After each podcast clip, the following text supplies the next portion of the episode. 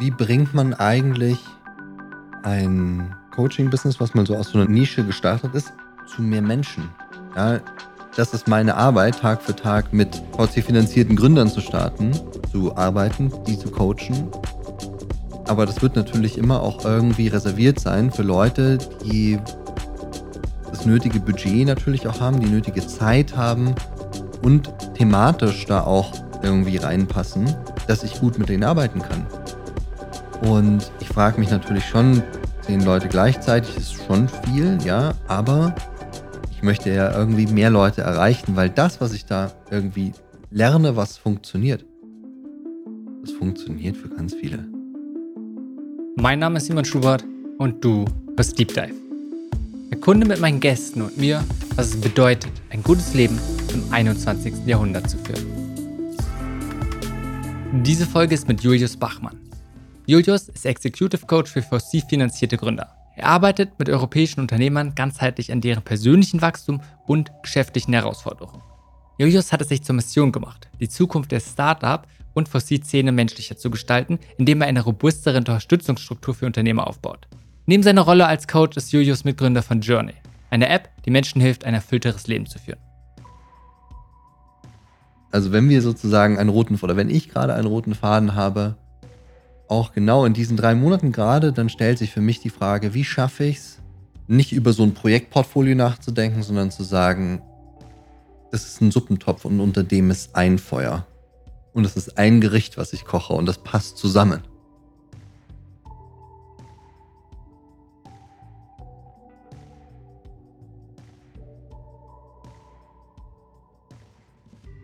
Nicht dieses zugrunde liegende Feuer, aber vielleicht schon, sondern eher so das grundlegende Fundament. Wenn du darüber nachdenkst, was motiviert dich, das zu tun, was du tust? Die Frage, mit der ich gestartet bin, war, warum machen die Leute das? Das verstehe ich überhaupt nicht. Und die Frage, in die sich das Ganze entwickelt hat, war, wie können Menschen zu ihrem Menschsein zurückfinden, zu ihren eigenen Bedürfnissen, wenn sie möglicherweise schon ganz viel überformt wurden von den Bedürfnissen anderen, von den Bedürfnissen von Organisationen, von irgendwelchen Strukturen, die uns irgendwann mal beigebracht wurden. Und auf einmal sind wir so weit entfernt von dem, was uns eigentlich erfüllt. Und ich glaube, das ist das Fundament, diese Erfüllung für ganz viele Menschen wieder zugänglich zu machen. Und da gibt es eben dann in diesem Portfolio verschiedene Varianten, wie ich das tue. Mhm. Also wie können wir einerseits mehr Erfüllung, gleichzeitig auch vielleicht mehr Menschlichkeit in unser Leben bringen und gleichzeitig große Sachen erschaffen, wenn es darum geht. Und kann sein ein Unternehmen aufbauen, aber kann auch sein, entweder damit mitwirken oder eine Bewegung mhm. starten oder andere Sachen. Und diese zwei, drei Punkte irgendwie zusammenbringen. Genau. Ursprünglich hatte ich mal die, die englische Mission ausgerufen für mich, Making Venture More Human. Und dann habe ich irgendwann gemerkt, warte mal, More Human kann ich ja nicht nur Venture machen. Also meine angestammte Industrie praktisch so. Ich kann Humanity More Human machen. Und der Schritt ist gar nicht so weit. Und ich kann trotzdem auch noch Venture, eine mini kleine Subnische, auch noch bedienen. Und so wird dann Schuh draus. Was hast du gelernt? Ich glaube, dass meine Praxis, Fragen zu stellen und im Prozess der Beantwortung immer bessere Fragen stellen zu können, mich dahin geführt hat, wo ich irgendwie heute bin und hoffentlich mich auch noch wesentlich weiterführt auf diesem Weg. Ich habe immer meine eigene Schreibepraxis, sage ich mal. Ich habe irgendwann angefangen, ähm, Artikel zu schreiben. Das waren erstmal nur Notizen für mich, wo ich gesagt habe, okay, hier habe ich irgendwie so ein paar Gedanken, die sich gruppieren um eine Frage, die ich irgendwie selber noch nicht so scharf stellen kann. Und der Prozess dahin hat mir einfach geholfen, immer, immer mehr, äh, immer knackigere Fragen zu stellen. Sagen wir mal so. Und interessanterweise, so haben wir uns ja auch kennengelernt, in der Veröffentlichung, also ich meine, das ist, das ist einfach nur ein Blog, ich habe hier kein Buch geschrieben oder irgendwelche Essays in der Zeit veröffentlicht oder sowas, sind aber trotzdem immer wieder Leute auf mich zugekommen, die gesagt haben, das ist total spannend. Hast du schon mal daran gedacht? Und dann natürlich hatte ich da nicht dran gedacht. In den allermeisten Fällen. Und so verbessert sich dann wieder das Konzept. Ähm, und ich bin mit so vielen tollen Menschen in Kontakt gekommen über die, über das ganz offene Zugeben. Hier sind meine Fragen. Ich versuche gerade für mich Antworten zu finden. Vielleicht werden auch die Fragen sich verändern. Welche Erfahrungen habt ihr eigentlich damit? Und da sind wahnsinnig tolle Reisen draus entstanden in verschiedenen thematischen Gebieten. Finde es total spannend. Auch von dem, was du sagst, ist jetzt eine extrem essentialistische Frage. Gleichzeitig, nur je nachdem, wie weit du es ausdrückst, gerade wenn du sagst, so, es geht wirklich darum, nicht nur in einem bestimmten Bereich, sondern allgemein mehr Menschlichkeit in unsere Leben reinzubringen. Aber auch wenn wir wieder zu dieser Frage zurückkommen, wie können wir mehr Erfüllung und aber auch Menschlichkeit in unser Leben bringen und gleichzeitig etwas aufbauen. Und wenn wir es mal für einen Moment zumindest auf ein Unternehmen fokussieren, ist es eine, auch eine Herausforderung, gerade wenn wir vielleicht noch so ein bisschen Thema Wellbeing oder Gesundheit mit reinbringen, was für enorm viele eine Herausforderung ist, diese Sachen zu, einfach zusammenzubringen. Ja, für mich total. Voll.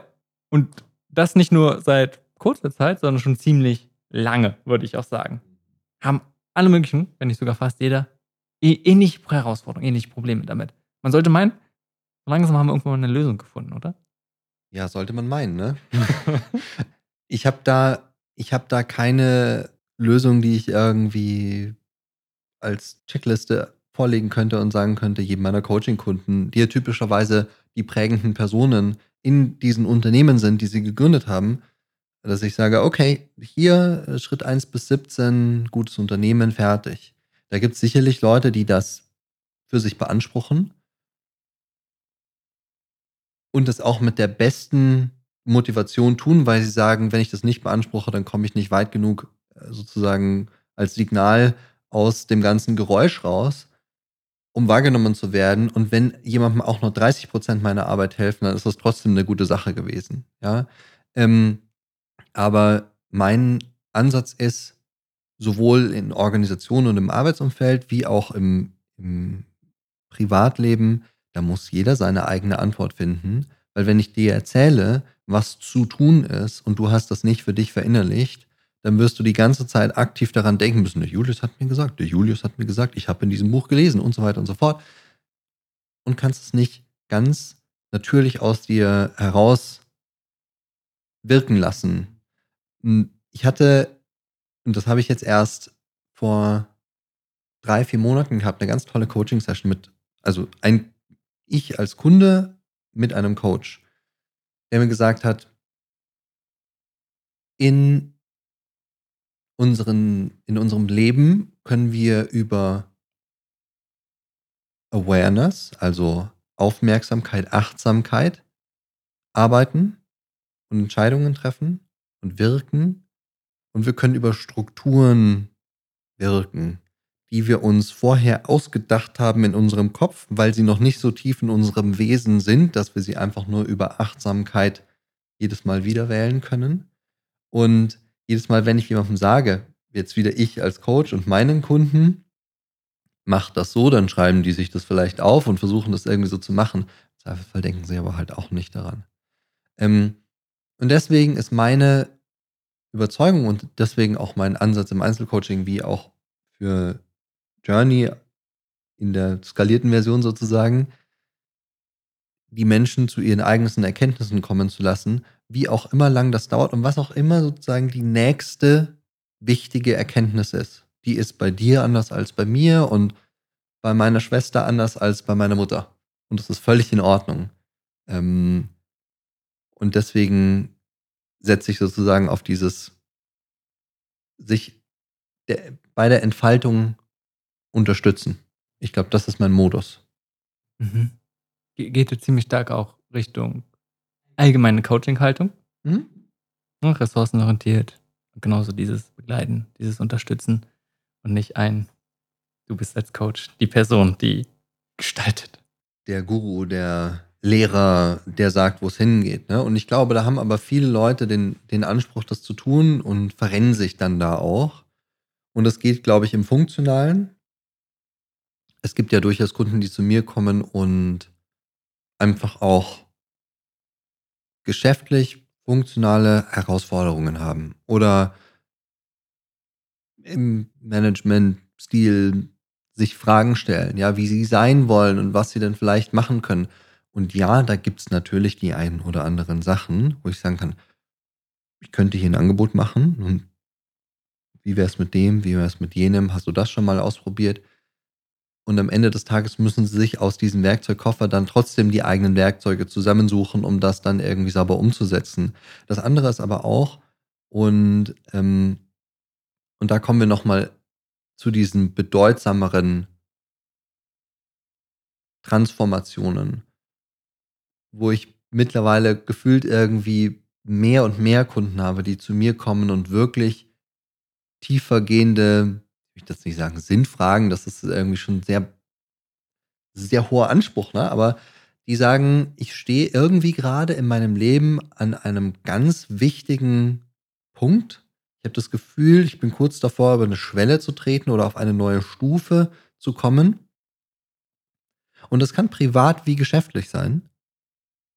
Und dann gibt es da schon bestimmte Sachen, die auf dem Schritt über die Schwelle, auf dem Schritt auf die nächste Stufe irgendwie sichergestellt sein müssen und es hat nichts damit zu tun, was sie dann machen oder wohin sie dann eigentlich gehen in ihrem eigenen Veränderungsprozess, ähm, sondern einfach nur, wie sie ihren eigenen Veränderungsprozess eigentlich gestalten. Wie die Person für sich selbst, du deinen Veränderungsprozess gestaltest so kamen wir, also so kam ich ursprünglich mal auf dieses äh, Desire to Change, ja, ähm, so hatte ich das dann mal getauft in Mangelung irgendeiner knackigeren Formulierung, wo ich mir die Frage gestellt habe, so was sehe ich eigentlich in all meinen Kunden und wie kann ich das scharf auf den Punkt bringen und zu sagen, viele meiner Kunden kommen irgendwie mit so einem unguten Gefühl, dass sie sagen, irgendwas ist noch nicht, irgendwas ist im Moment nicht ganz richtig hier und ich habe das Gefühl, ich muss mich irgendwie verändern. Und dann baut sich da also Energie auf. Und das kann dazu führen, dass sie nur aus diesem Unwohlsein heraus schon Entscheidungen treffen, dass sie sich wegbewegen aus dem Zustand, in dem sie im Moment sind. Also Beispiel irgendwie, ich verlasse meinen Job, ich verlasse meinen Partner oder meine Partnerin, ich ziehe in eine andere Stadt oder auch eine Kombination aus allen diesen Dingen. Ähm, und was dann aber fehlt ist, dann sind sie leider vor etwas weggelaufen, aber nicht zu etwas hingelaufen und das mal rauszuschälen, was es eigentlich ist, wo sie hinlaufen sollten, wollten, ähm, das würde dieser, dieser Veränderung, dieser Transformation dann eigentlich erst eine Abrundung geben. Ja, weil sonst sind sie ganz, ganz lange suchend. Kommen so ein paar Sachen hoch. Mhm. Aber eine Sache, die ich dazu ganz interessant finde, wie du jetzt meinst, so hochkommen und man ahnt, es geht vielleicht auf eine andere Stufe oder man will eine gewisse innere Veränderung. Mhm. Das ist ganz oft das, dass man so durchs Leben geht von, ja, momentan ist noch nicht richtig.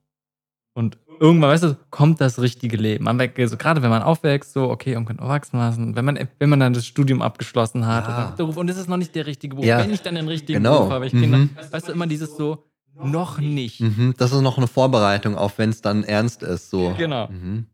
Und so kann man das ganze Leben gehen. Ich kenne das total und ich hatte das auch. Die längste Zeit meines Lebens. Ich habe immer gedacht, ah ja, irgendwann macht das alles Sinn. Und ich habe kürzlich ein ganz spannendes Buch gelesen zu diesem Thema. Das heißt Transitions.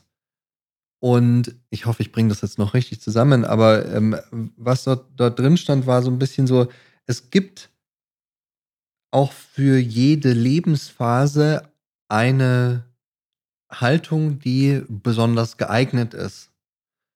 Und wenn du qua deinem Naturell eine gewisse Haltung schon in jungen Jahren hast, die aber erst später irgendwie sehr gut zu dieser Lebensphase passt, dann wirst du dich irgendwie in jungen Jahren vielleicht eher unwohl fühlen, weil das so nicht so richtig zu allen anderen passt, ja. Ähm, und das kann zum Beispiel dazu führen, dass du sagst, ah, irgendwie ja später, wenn dann später macht es alles Sinn oder oder dann habe ich diesen Job oder dann keine Ahnung, arbeite oder weiß ich nicht, dann habe ich irgendwann mal meinen richtigen Partner kennengelernt oder, ne?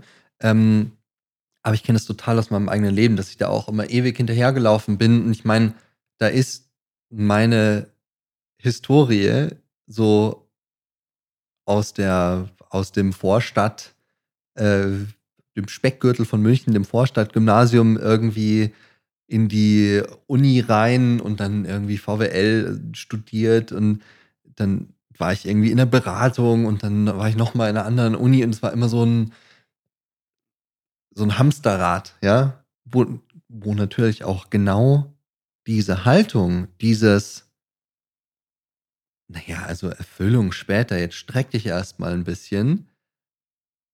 Thema auch wieder, was ja auch ganz viele Künstler sagen, ne?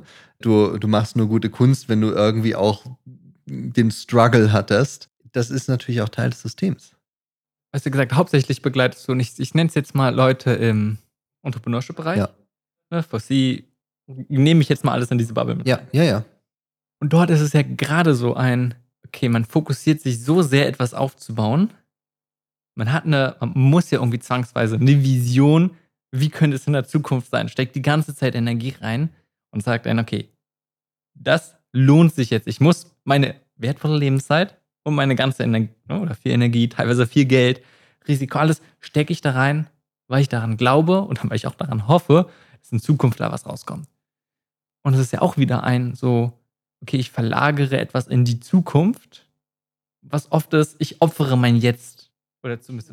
Und nicht nur deins. Und das ist ganz wichtig, weil ganz viele meiner Kunden, alle meiner Kunden, stecken ja nicht im Vakuum und arbeiten irgendwie an der Idee und dann wird ihr Kontostand kleiner, sondern die kommen aus einer Familie, die haben vielleicht irgendwie eine Partnerin, einen Partner, vielleicht Kids, einen Freundeskreis, äh, ehemalige Kollegen, die alle gucken und die alle sagen, was macht der Volldepp da?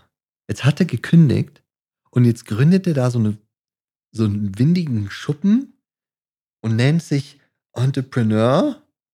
Da hat er aber irgendwie zu viel Matcha Latte abgekriegt in Berlin Mitte. So. Und dann musst du diese Spannung für Jahre halten, weil zwischen dem Punkt, wo du beginnst und sagst, ich habe eine Vision, wie das aussehen soll, die oftmals ja leider doch nicht so klar ist, wie man das in diesen ganzen visionären Büchern und den Fernsehshows immer irgendwie ähm, versucht darzustellen. Ne? Das ist meistens so, ich habe das starke Gefühl, dass in diesem Bereich irgendwas geht. Und ich muss am Ende des Tages leider aber auch selber irgendwie versuchen, das so hinzubiegen, dass es halt dann auch irgendwie funktioniert. Und ich kann dir ehrlich gesagt nicht sagen, wie es in zehn Jahren aussieht. Und natürlich in zehn Jahren, wenn ich dann mein Buch drüber schreibe, dann sage ich natürlich, ich habe das immer gewusst.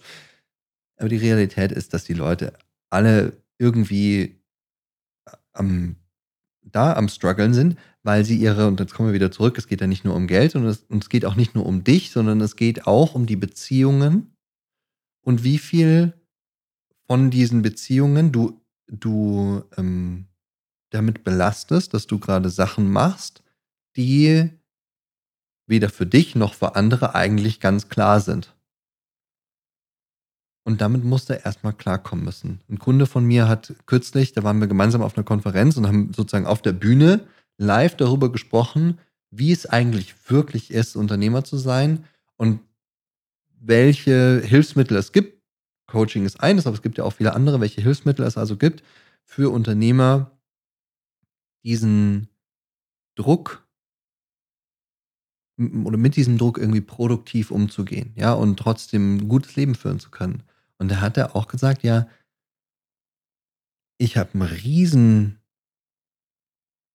Problem, ist jetzt also vielleicht zu viel gesagt, aber es ist eine große Anstrengung für mich, meiner Frau und meiner Familie die ganze Zeit zu erklären, was ich da eigentlich tue und zwar schon seit Jahren, weil das ist das zweite Unternehmen, das ich gegründet habe. Das erste habe ich zwar verkauft, aber das war so ein Exit, wie alle immer sagen, dass sie einen Exit hatten. Da kamen nicht so viel dabei rum. Und jetzt mache ich das nochmal. Und die zeigen mir alle einen Vogel und sagen, du könntest doch hier schön irgendwie Corporate Job, Reihenhaus, irgendwie easy Leben haben. Warum tust du dir das an? Und da eine eigene Antwort darauf zu finden, das ist. Also einerseits, was du sagst, was ich zuerst dachte, als du gesagt hast, ein Erklären, okay, was tust du überhaupt? Aber dieses auch, warum tust du es? Mhm. Womit ich mich sofort auch wieder, ich komme viel, bin ich jetzt im Impact-Bereich unterwegs, wo ich einfach dort sehe, es ist was anderes als ein Startup aufzubauen, gerade wo man beim Anfang ist, sondern es gibt ja schon, es ist teilweise ziemlich klar, was man erreichen möchte. Mhm. Und man hat ganz klar diese Vorstellung ein, ja, ich möchte zu einer besseren Welt beitragen. Ja. Aber es gibt ja genauso ähnliche Dynamiken, dass man sagt, manche Bereiche des eigenen Lebens macht man Kompromisse, vielleicht opfert man sie sogar. Kann sein soziale Kontakte, kann sein eigene Gesundheit. Zumindest gibt es viele, die viel Zeit und Energie reinstecken für eine gewisse Mission, an die sie glauben. Und da sehe ich sehr, sehr viele Parallelen und die große Herausforderung auch dort wieder von. So einerseits ist es ja eine Entscheidung zu sagen, okay, ich, mir ist es so wichtig und ich möchte zumindest einen gewissen Abschnitt meines Lebens dafür nutzen, um da voll reinzugehen und dieses Thema oder eine gewisse Mission einfach maßgeblich voranzubringen und einfach an eine bessere Welt beizutragen. Ja, ja. Und gleichzeitig ist einfach diese Frage, die mich dabei immer beschäftigt, zu sagen, hey, es ist schön und gut und ja, lass uns tolle Sachen bauen, lass uns tolle Sachen voranbringen.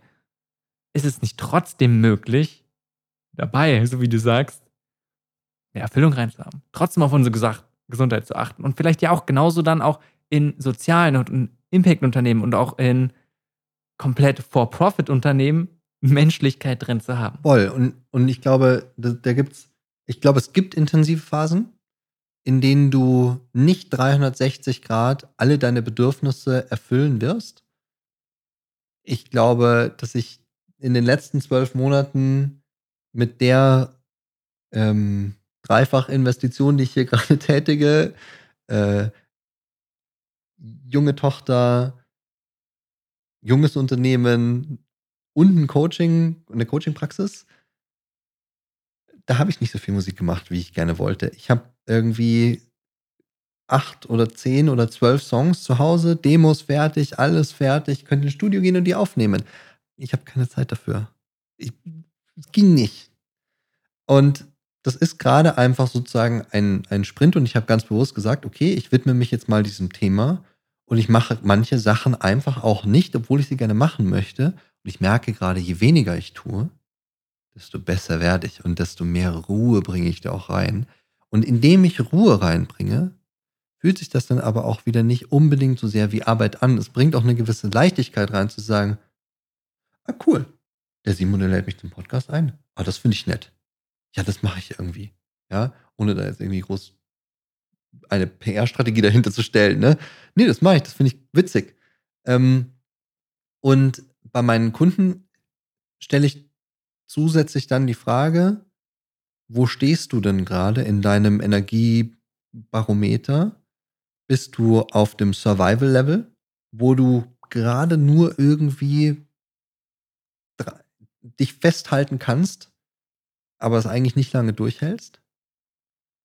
Bist du auf einem sustainable Level, einem nachhaltigen Level, wo du das durchaus schon machen kannst, ja, und auch für fünf Jahre oder zehn Jahre, aber es ist jetzt nicht so, dass du daraus jetzt irgendwie was gewinnst, aber du kannst es halt irgendwie durchziehen. Oder bist du auf einem Level, wo du deine ganzen Aktivitäten so auf eine Linie gebracht hast, dass du mit jedem Tag, den du da rein investierst, in was auch immer deine Aktivitäten sind, mehr Spaß daran hast, mehr Energie daraus ziehst, und ich nenne das auf Englisch Thrive, also sozusagen Survive, Sustain, Thrive. Äh, die deutsche Entsprechung wäre vielleicht florieren. Und stell dann die Frage, sag mal, wo stehst du denn gerade? Und was würde es brauchen, wenn du auf das nächste Level und dann auf das, vielleicht gibt es dann leider noch ein nächstes Level, viele kommen auf so einem Survival-Ding rein, ja. Ähm, was würde es brauchen, damit dein Leben so einen florierenden, eine florierende Dynamik hat. Und dann kommen natürlich oft ganz andere Antworten als in der Arbeit, irgendwie, ich muss das und das und das machen, sondern so, ah, ich möchte, ich brauche eigentlich dieses Element wieder bei mir. Und es hilft vielen, da ein bisschen System in die Erarbeitung der Frage reinzubringen.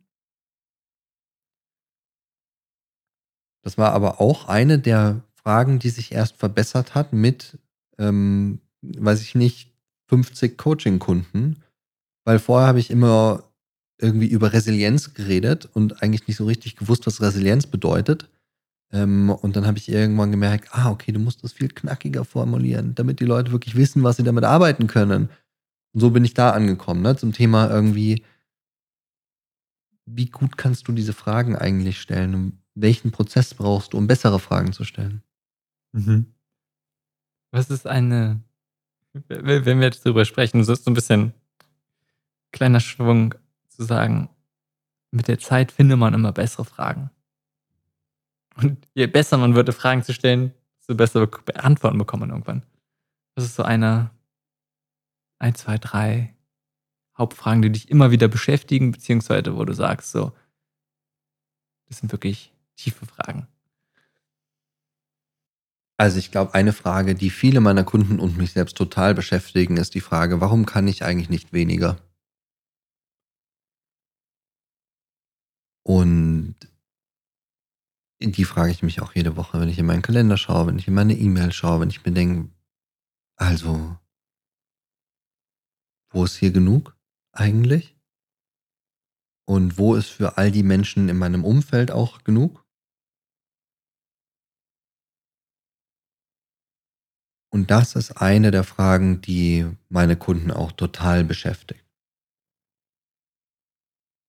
Und dann kann man, dann kann man danach sozusagen die, die nach- oder vorgelagerte Frage stellen, na, wem beweisen wir hier eigentlich gerade irgendwas? Ja.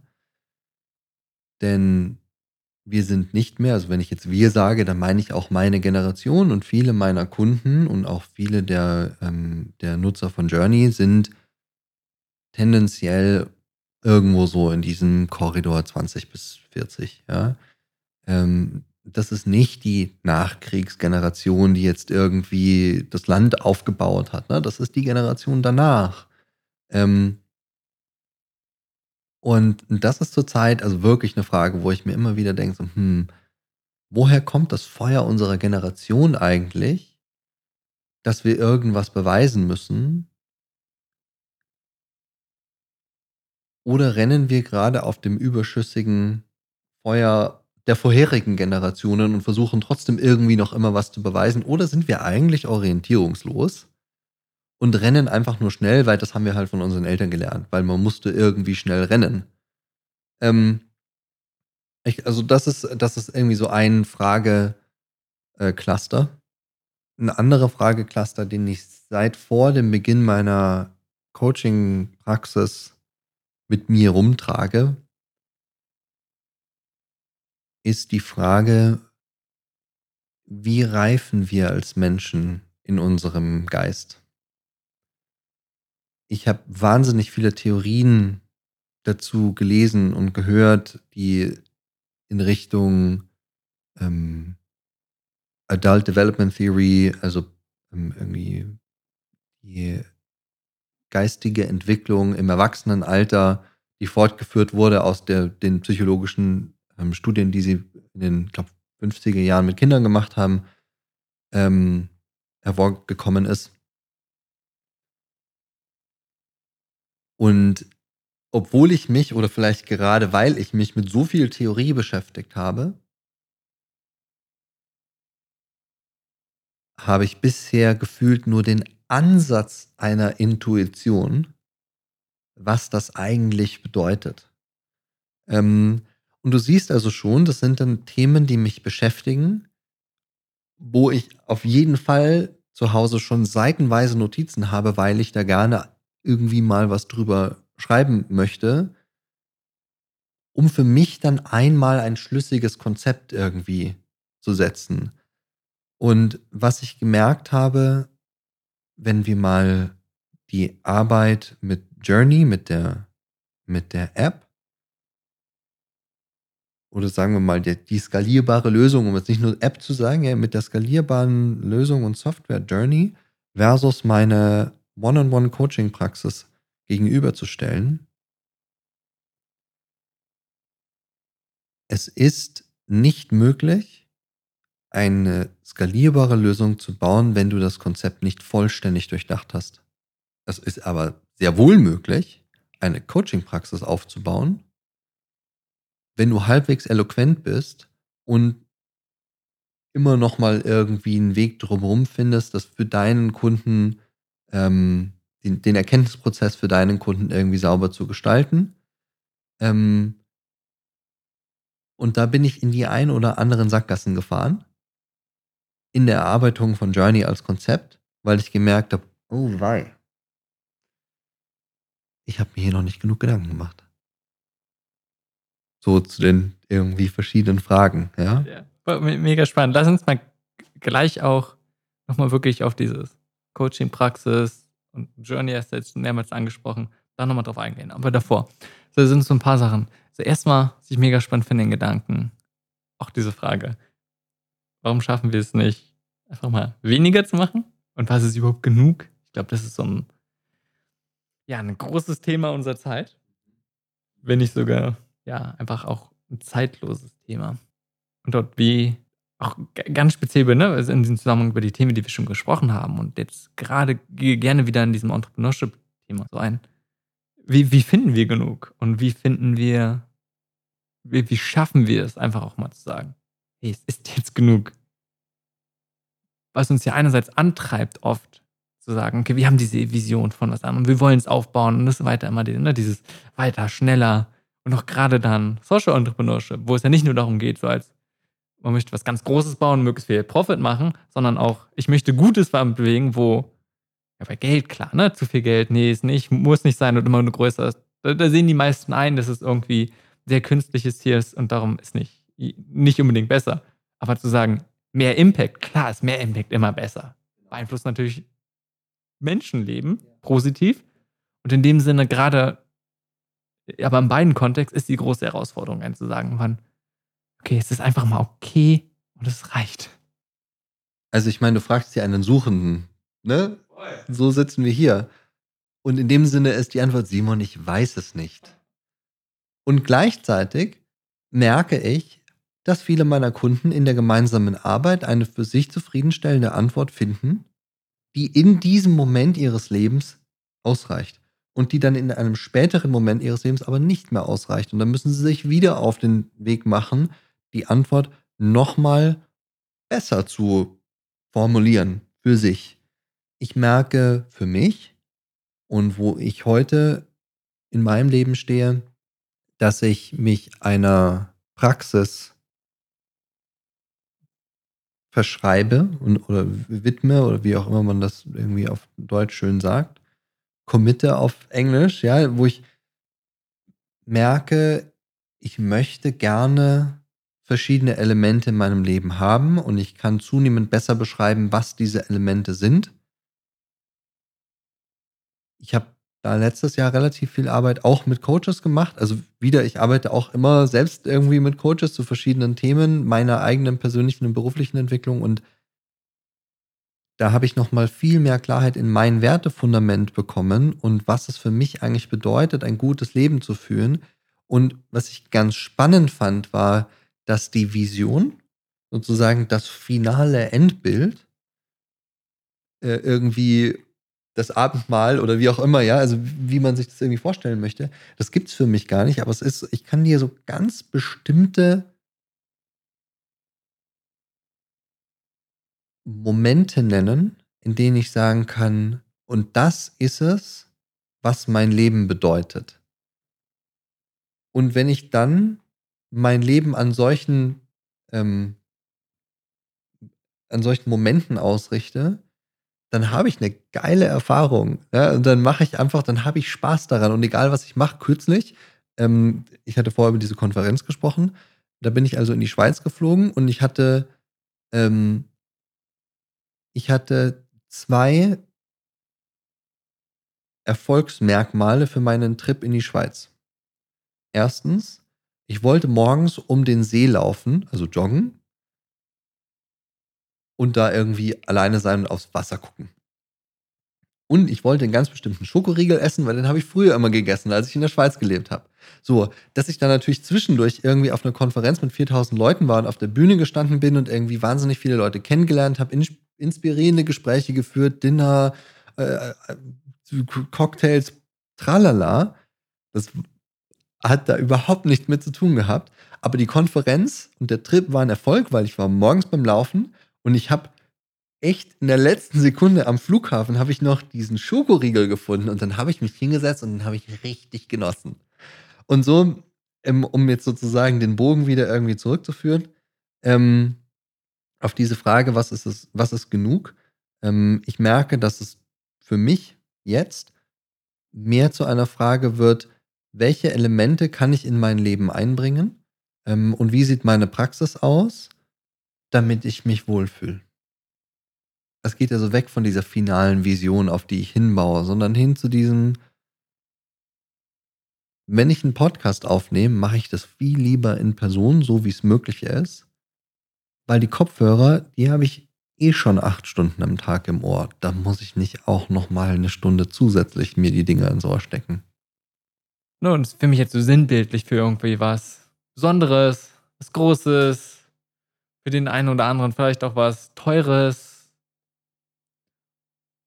und die wirklich für dich in diesem Moment bedeutendsten Sachen waren einmal um den See zu laufen und einen Schokoriegel zu essen. Und das ist ja auch die Sache, was, was macht wieder, ne? Was, was gibt uns Erfüllung ins, im Leben? Oder was sind für uns die bedeutenden Sachen? Und wenn ich das jetzt mal wieder übertrage auf das, wir probieren ein Unternehmen zu bauen oder auch daran mitzuwirken, wir müssen ja nicht unbedingt immer Gründer oder Geschäftsführer sein. Wofür denn überhaupt? Ne, am Ende. Genau. Und das ist, glaube ich, die, die, die Frage, die, ich mir gerade beantworte in dem, ja, wie soll sich das denn anfühlen? Weil ich weiß nicht, ob das ein Erfolg wird und ich weiß auch gar nicht, ob, wenn ich heute sage, das ist, das bedeutet Erfolg im Sinne Unternehmen aufbauen oder Coach sein oder Papa sein oder Sohn sein oder Freund sein oder Ehemann sein, wie auch immer, ja. Ob diese Messlatte eigentlich noch gilt in fünf Jahren, weil ich dann gesagt habe, nein, also sorry, aber Unternehmen aufbauen, da geht es ja gar nicht um Umsatz oder wie viel das Ding wert ist, ja. Ähm, weshalb meine, meine Perspektive gewechselt hat zu, wie soll es sich in dem Moment anfühlen, in dem ich aufbauend bin? Und darauf versuche ich gerade immer mehr zu optimieren und ich bin hundsmiserabel darin. Das muss ich aber auch dazu sagen, ja. Also, ähm, und ich glaube, das ist auch super wichtig, wenn man, wenn man ähm, auf der einen Seite mit Menschen arbeitet, eben in so einer Coaching-Beziehung, da auch regelmäßig auf seine eigene, auf sein eigenes Leben zu gucken und zu sagen, ja, also ich bin genauso im Prozess wie alle anderen. Und ich möchte mich auf keinen Fall hinstellen wie jemand, der es verstanden hat. Ich kenne genug Leute, die dann sozusagen als Übercoaches äh, oder Überunternehmer ne, in der Presse stehen und wo ich im Zweifelsfall schon weiß, so, so glamourös ist es halt dann doch nicht. Ne? Auf Englisch sagt man, something's gotta give. Ja, also irgendwo in dem System gibt es eine schwache Stelle und die leidet, weil du unbedingt dieses tolle Bild nach vorne projizieren musstest. Ne? Also, da sage ich ganz klar so, ich habe es nicht verstanden. Ja? Aber wenn du gemeinsam mit mir auf die Reise gehen willst, ähm, das zumindest für dich rauszufinden, dann ähm, stehe ich dir gerne zur Seite.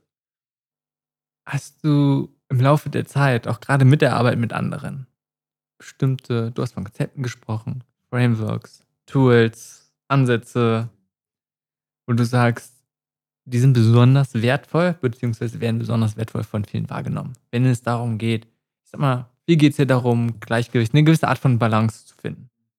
Ja, was ich versuche in meiner Coaching-Praxis aktiv zu tun, ist, dass ich mir regelmäßig angucke, was sind denn eigentlich die Themen gewesen, mit denen meine Kunden reingekommen sind und an denen sie dann aber auch wirklich gearbeitet haben, weil oft sind es nicht die gleichen Themen. Da gibt es einen Aufhänger und dann gibt es drei unterliegende Themen, an denen wir dann arbeiten und dann gibt es da eine gewissen, einen gewissen Fortschritt. Und dann sagen sie, okay, das war jetzt irgendwie gut so und jetzt mache ich mal wieder alleine weiter. Ich gucke also regelmäßig darauf, zuletzt ähm, Ende letzten Jahres und habe mir so die, das waren glaube ich so 70 Kunden, die ich 2021 hatte, Unternehmerinnen und Unternehmer und habe dann die Frage gestellt, so zum einen habe ich mein altes Framework und all diese Themen, wo muss ich denn jetzt eigentlich anpassen? Und so ziehe ich sozusagen immer meinen Rahmen nach. Und der Rahmen ist also heute ein Element, hatte ich vorher schon beschrieben, dieses Thema äh, Survive, Sustain und Thrive. Das ist eine Säule von drei. Die zweite, da gibt es keine, keine Prio äh, zwischen diesen Säulen. Die zweite Säule ist, was von meiner Vision weiß ich denn schon? Ja, ob das jetzt ein, ein absolutes Bild ist, ja, also ein, ich möchte in drei Jahren da sein, ja, oder ähm, auf meiner Reise möchte ich folgende Elemente irgendwie ähm, mitnehmen. Und wie kriege ich eigentlich meine Visionen auf den verschiedenen Ebenen, auf denen ich spiele, dadurch, dass es vor allem eben Führungskräfte oder Unternehmerinnen sind, mit denen ich arbeite, habe ich da die persönliche Ebene, dann habe ich eine Ebene des unmittelbaren Teams. Und dann habe ich die Ebene des Gesamtsystems, wo dann natürlich auch das Geschäftliche, das Funktionale des Unternehmens reinspielt und der verschiedenen Geschäftspartner, Investoren, ähm, die da so im näheren Umfeld auch wichtige Rollen spielen. Und kann ich eigentlich auf diesen verschiedenen Ebenen meine Vorstellung von was ist eigentlich Erfolg oder wie soll es eigentlich sein, ja, also meine Pläne, meine Visionen übereinander bringen. Habe ich mir darüber eigentlich mal Gedanken gemacht. Säule 2 von 3. Säule 3 ist ganz einfach die Frage, auf der Beziehungsebene, was ist die Beziehung zu mir selbst, wenn ich das tue? Das tue, ist in dem Kundenkontext natürlich ein Unternehmen gründen und führen. Die Beziehung zu den Menschen, die mir sehr nahe sind, ja, und das kann dann wieder das Team sein, meine Mitgründer, meine wichtigsten Investoren, meine Mitarbeiter, aber auch meine Familie. Ganz, ganz, ganz viel Beziehungsthemen in irgendeiner Form in meiner Coaching Praxis. Und ich bin kein Beziehungscoach, ne? Aber ähm, in dem, in dem Feld, da gibt es eine andere Person in meinem Leben in irgendeiner, in irgendeiner Rolle und da gibt es Themen, die wir aufarbeiten müssen und ich, ich muss erstmal meine eigene Haltung dazu finden, mache ich ganz, ganz viel Arbeit. Und dann wieder ne, auf, diesen, auf dieser dritten Ebene des Gesamtunternehmens wie schaffe ich es eigentlich, ein Beziehungsnetzwerk zu gestalten, das, und da nehme ich den Begriff Resilienz dann doch in den Mund, das der Firma Resilienz gibt. Wenn du also anfängst, ein Team aufzubauen ähm, und du arbeitest stark hierarchisch und im Silo und du sagst sozusagen deinem Produktdesigner immer, wie er designen soll und deinem Growth Architekt immer, wie er Growth Architekten soll ähm, und deinem Buchhalter, wie er die Bücher halten soll, dann machen die alle so für sich. Wenn aber dann irgendwann die Anforderungen größer werden, dann solltest du es schaffen, die Beziehungen untereinander so herzustellen, dass die, dass die autark für sich arbeiten können und selbst, das, das ist jetzt ein ganz einfaches Beispiel, ja, um es mal zu versinnbildlichen, ähm, um, um selbst voranzukommen, damit du dann auch zurücktreten kannst ähm, und dich wieder neuen Rollen widmen kannst oder neuen Herausforderungen widmen kannst. Ja, also äh, um es nochmal zusammenzufassen, das ist also praktisch eine Matrix, die besteht aus den Säulen äh, Intention nenne ich das, ja, also Pläne und Visionen, äh, Survive, Sustain, Thrive, vormals Resilience und Relationship, das sind die drei Säulen und dann drei Ebenen, die persönliche Ebene, die Ebene des, der unmittelbaren Personen um dich rum und die Ebene des Gesamtsystems. Ähm, und durch diese Matrix gehen wir dann durch in so einer, in so einer Kickoff-Session und gucken, wo es vielleicht noch spannende Fragen gibt, die meine Kundinnen und Kunden beantworten möchten oder erkunden möchten, da kommen meistens ein oder zwei Fragen raus. Ne? Also ich habe nicht den Anspruch, dass in jedem der neuen Felder dann irgendwie den, äh, bahnbrechende Entdeckungen stattfinden. Ähm, aber es ist eine Linse, wie man da drauf gucken kann.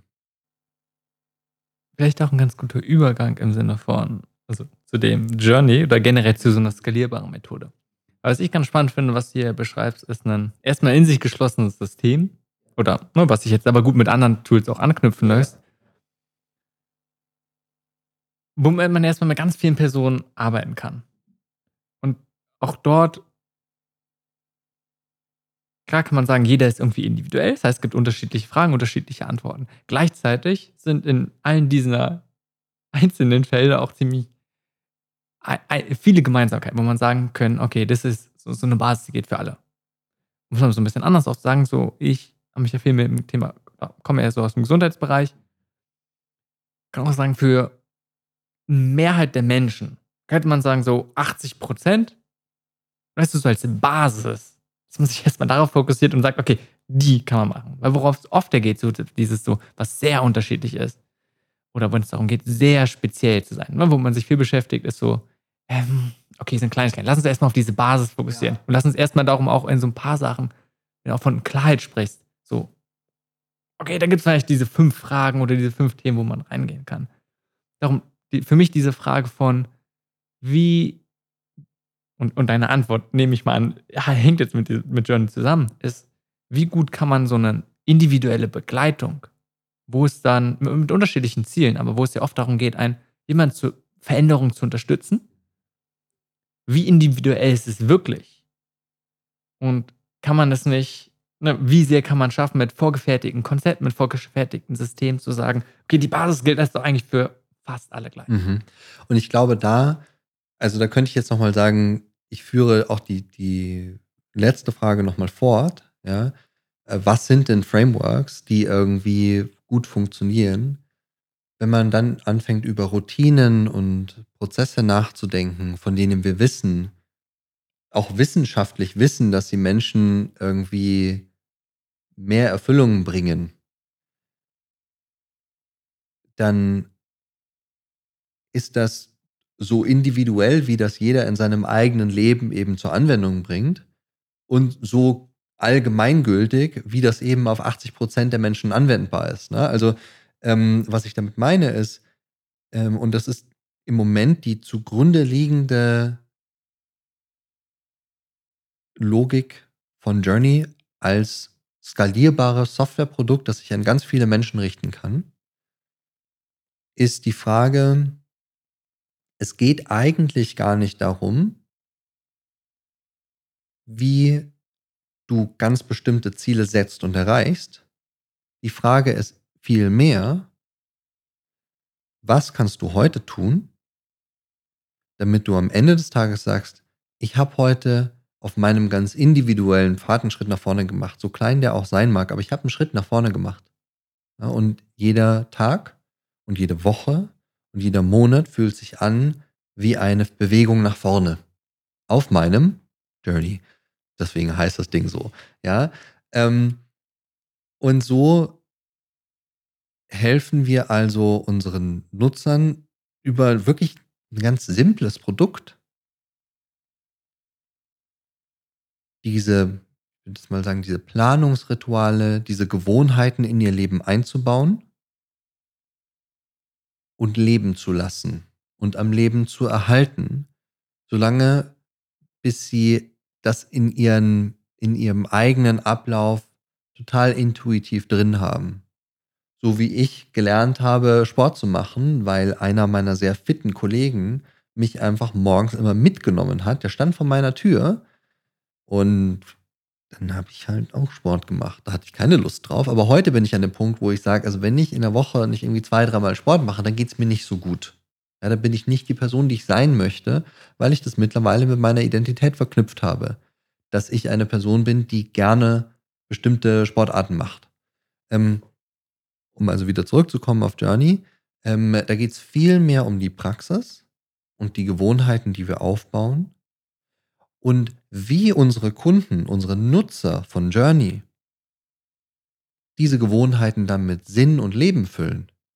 Das ist das Individuelle daran. Und ich glaube, das ist auch, ähm, um einen Nutzer von uns zu, zu zitieren, das Spannende, weil unsere Kunden sagen, das ist die einzige App, in der ich im Zentrum stehe, das einzige Icon auf meinem Smartphone, wo ich weiß, dass dahinter meine Prioritäten verborgen sind und nicht die Prioritäten von einem Werbetreibenden oder von irgendjemandem, der mir irgendein, ir irgendwelche anderen Prioritäten, wie ich mein Leben zu leben habe, äh, aufzwingt. Weil ich definiere am Anfang in einem Onboarding-Prozess mit uns gemeinsam, was diese Prioritäten für mich eigentlich sind. Und so haben wir da, also ich meine, ich kann ja nicht in die Datenbank irgendwie reinschauen und das ist auch gar nicht der Punkt von dem Ganzen. Ähm, ähm, ich gehe nicht rein und sage so, ähm, 73 Prozent deiner Gleichaltrigen haben sich mit diesen Zielen irgendwie ähm, auseinandergesetzt, weil dann sind wir genau wieder an dem gleichen Punkt gelandet, wo wir vorher schon waren. Weil wenn du wissen möchtest, was 73 Prozent deiner Gleichaltrigen gemacht haben, ja, dann schau nach irgendwie Social Media oder ins Fernsehen oder dahin, wo halt alle irgendwie quatschen. Aber das ist im Zweifelsfall halt das, was der kleinste gemeinsame Nenner von allen, aber definitiv nicht deiner. Also es gibt ja relativ viele erstmal Habit-Apps, aber auch gleichzeitig immer mehr Unternehmen, ob es jetzt im Gesundheits-, im Fitnessbereich, aber auch genauso, wenn es darum geht, andere zu unterstützen bei Verhaltensänderung oder gute Gewohnheiten, eine gute Lebensweise im Prinzip aufzunehmen. Man könnte jetzt einmal sagen, auch wenn es darum geht, nachhaltiger zu leben, oder alle möglichen Sachen. Also hauptsächlich Veränderung, Verhaltensweisen ist ja ein riesen, riesen Thema, was, wenn jetzt immer relevanter wird, aber zumindest geht es immer mehr, wird es immer mehr als relevant wahrgenommen. Was bewegt dich dazu, zu sagen, das willst du aufbauen? Vor allem vor dem Hintergrund, und das finde ich spannend, ne, zu sagen, also, ist ja einerseits zu sagen, okay, es ist, du, du glaubst wieder selbst daran, das ist was, was gebraucht wird gleichzeitig zu sehen, hey, es gibt sicherlich viele, die, einen, die sich mit dem Thema beschäftigen, ob sie einen anderen Ansatz haben oder nicht. Und dann bei dir ganz speziell finde ich es sehr spannend, du hältst dich mit ganz, ganz vielen anderen Gründern, siehst, welche Herausforderungen sie haben und dann sagst du, puh, nicht nur, dass ich mich jetzt mit den Themen von den anderen mit beschäftigt habe, ich mache das gleiche auch. Ich höre gerade zwei Fragen, ne? Also so diese, ja, ja. dieses Doppel, dieses Doppelleben als irgendwie Begleiter von Unternehmern und auch selbst äh, unternehmerisch tätig zu sein und dann das andere so, ja, wie macht das denn Sinn im Kontext von all diesen anderen Lösungen, die es da irgendwie schon gibt? Und ich beantworte zuerst die zweite und dann die erste Frage. Ja, wie macht das Sinn? Wir haben uns, mein Mitgründer Julian und ich, über den Produktivitätssektor und die ganzen Angebote, die es da gibt, irgendwie unterhalten und haben uns immer so ein bisschen gewundert, so warum funktioniert es nicht an der Schnittstelle zwischen ich lebe ein bewusstes Leben und ich habe irgendwelche Ziele und die hake ich dann auf einer Liste ab, ein Produkt zu etablieren, das es Menschen ermöglicht, eben ein bewusstes Leben mit den Sachen, die wirklich zählen, zu führen und dann Thema, was ist genug, ja, und dann zu sagen, okay, jetzt ist es auch gut weil sonst geraten wir in diese in diese Maximierungskurve rein, wo es erst heißt work hard und dann play hard. Ja, also äh, erst muss ich ganz viele Sachen von meiner To-Do-Liste runterhaken und irgendwie super erfolgreich im Job oder wie auch immer sein, um dann zu sagen, ja, und jetzt gehe ich aufs Schweigeretreat. Und ich möchte, also ich habe überhaupt nichts gegen Schweigeretreat oder gegen Menschen, die irgendwie hart arbeiten. Ähm, aber, aber dass das auseinanderdriftet und dann immer extremer gelebt wird, das verstehe ich irgendwie nicht. Weil dann, dann schwanken wir immer nur vom einen ins andere und sind aber irgendwie dann nicht zufrieden, weil wir ja dann irgendwann wieder vor diesem Phasenwechsel stehen und sagen, okay, in meinem binären Leben zwischen Schweigekloster und Investmentbank, oder das bezeichne ich jetzt mal ganz hart, ja, ähm, gibt es eigentlich nur an und aus, ja. Ähm, und ich glaube, das ist einfach nicht die Antwort. Bloß was die Antwort genau ist, das kann ich keinem diktieren. Und ich glaube aber, dass ganz viele Apps da draußen versuchen, das zu diktieren. Ähm, und damit ordnen sie sich entweder dem outcome-orientierten Produktivitätssektor zu oder dem eher reflektiven, nach innen gerichteten, ich nenne das jetzt mal Mindfulness-Sektor zu. Ähm, und da gibt es erst seit sehr kurzem eine Bewegung, die kann man irgendwie Mindful Productivity nennen ähm, oder Smart Productivity oder Conscious Living vielleicht, ja, die sich die Frage stellt, naja, wie kriegen wir das eigentlich übereinander? Und, und da ist unser Anspruch, einen, eine Destination aufzubauen. Ein Produkt, wo die Leute sagen, das steht für diese Strömung. Und so unterscheiden wir uns dann eben auch von sozusagen all diesen To-Do-Apps, all diesen Habit-Apps, die es irgendwie da gibt, ähm, all diesen Mindfulness-Apps. Und dann hast du natürlich im Gesundheitsbereich, wenn wir über Verhaltensänderungen sprechen, auch nochmal ganz stark zielgerichtete Anwendungen, die zum Beispiel nur die Frage stellen, wie nehme ich ab? Wie höre ich auf zu rauchen? Äh, wie schaffe ich es, meine Smartphone-Nutzung zu reduzieren und so weiter und so fort. Ähm, was dann aber auch recht eindimensional erstmal ist. Ne? Das ist ein sehr eindimensionaler Anker, um die Arbeit zu beginnen, wobei ich nicht sagen möchte, dass das nicht auch tolle Lösungen sind, weil die möglicherweise Menschen helfen können, zu sagen, ah, okay, ähm, ich nehme eigentlich ab, wenn ich merke, dass ich aus Langeweile esse ähm, oder dass irgendwelche sozusagen emotionalen, psychischen Trigger dazu führen, dass ich eigentlich so viel esse, wie ich esse und dann stellen sie auch sozusagen ganzheitliche Leben um und kommen damit dann zum Ziel. So, in diesem Dreieck spielen wir und ähm, ich war selbst sehr kritisch am Anfang, weil ich gesagt habe, hey, ne, so rein aus der Business-Perspektive so, bauen wir jetzt irgendwie eine Personal OKR-App? Das finde ich irgendwie affig. Ähm, das kann man doch in Asana machen. Und dann habe ich das ausgesprochen und dann habe ich in meinen Asana reingeschaut ja, und mir gedacht, so, ja, okay, also ich mache das halt auch nicht, weil das nervt, weil das fühlt sich an wie Arbeit. Ähm, und das passt nicht in mein Leben oder wie ich mein Leben äh, führen möchte rein. Und dann habe ich ganz viele tolle Papierjournals ähm, ein guter Plan, ähm, das äh, Six-Minute-Journal. Gibt es tolle Produkte da draußen, die für viele Leute funktionieren und die dann aber doch nicht in die Hosentasche passen. Und da, da, da passiert Journey als Produkt. Zu deiner zweiten Frage.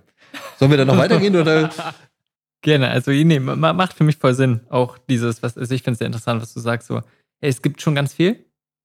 Und erstmal auch ein dort wieder. Es muss ja nicht für alle sein. Nee, überhaupt nicht.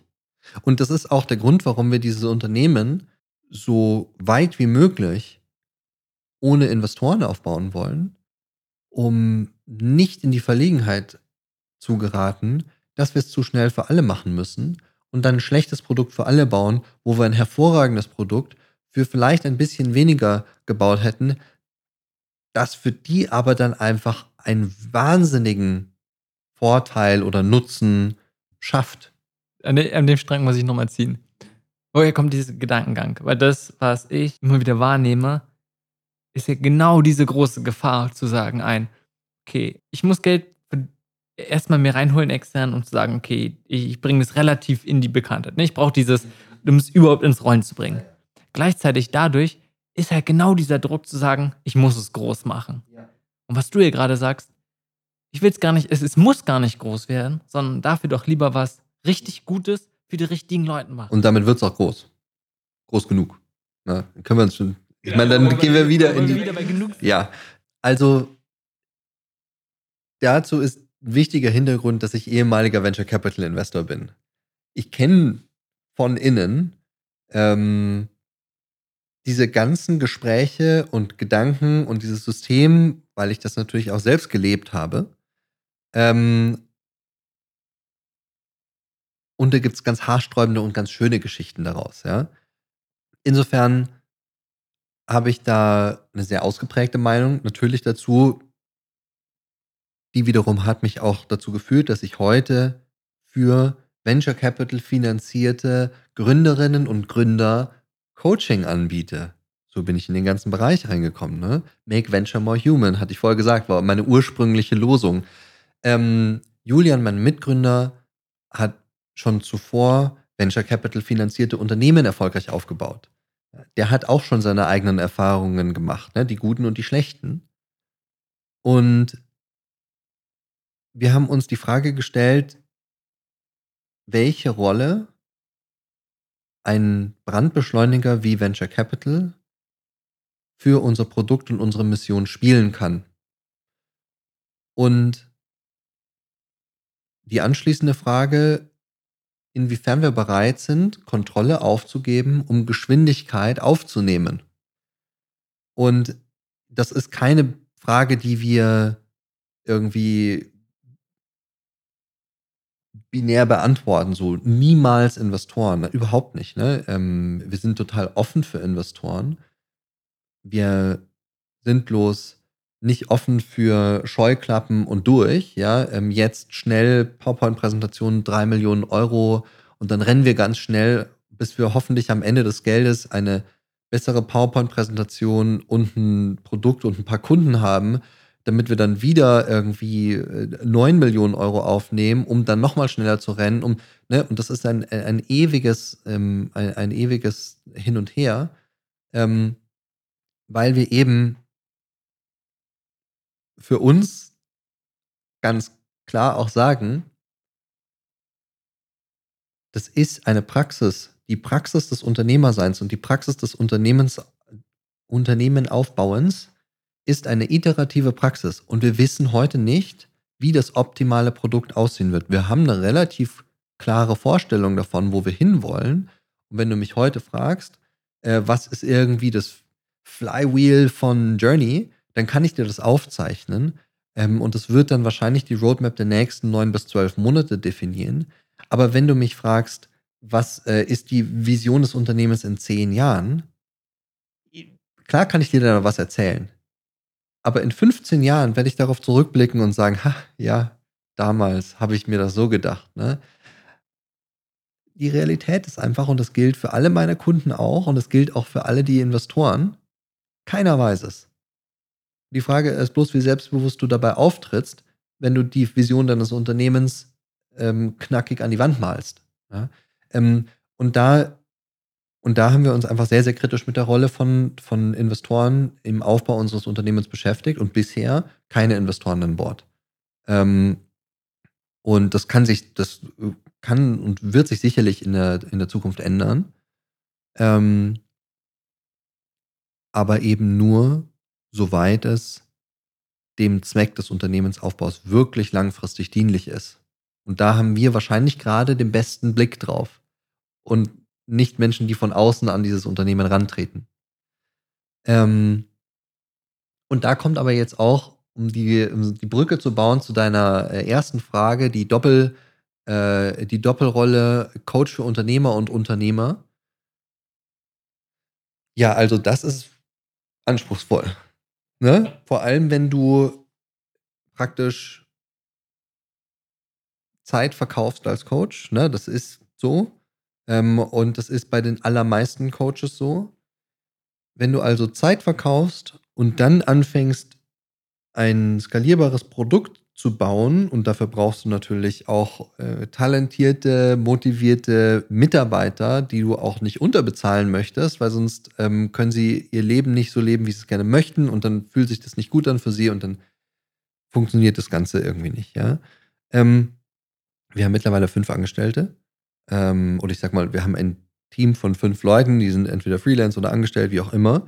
Ähm, und wir sind super stolz, dass wir dieses Team irgendwie zusammen haben. Ähm, und gleichzeitig ist das aber ein ziemlicher Balanceakt. Ne? Ähm, und ich habe zum Teil Kunden, die ich coache und die gerade in einer Phase sind, in der wir genau auch sind mit Journey. Wo ich sagen kann, ich kann euch so gut verstehen, weil ich durchlebe das gerade in meiner ganz eigenen Firma genauso. Kenne diesen Schmerz für mich. So, und jetzt lasst uns mal darüber sprechen, was ist das eigentlich bei euch? Weil klar habe ich jetzt hier irgendwie drei, vier Lösungen für mich gefunden. Die werden wahrscheinlich nicht bei euch passen.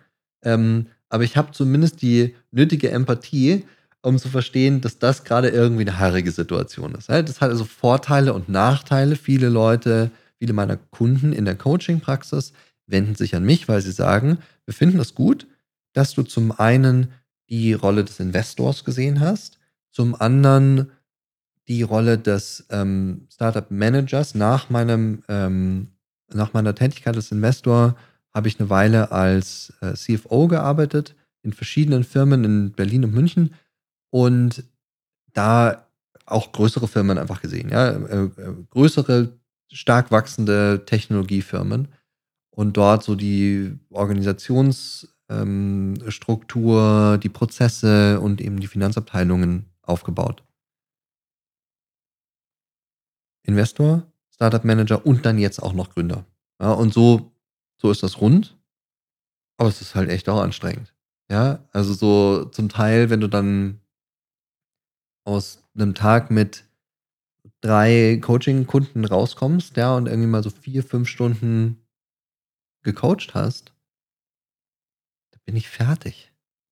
Da kommt nicht mehr viel aus mir raus, was man irgendwie noch sinnvoll verwenden kann. Und wenn dann meine Mitarbeiterin eigentlich wichtige Entscheidungen mit mir treffen möchte, sorry, da bin ich gekochtes Gemüse, da geht nichts mehr. Ja, und wenn, auch wenn es da 14.30 Uhr ist, ich bin durch.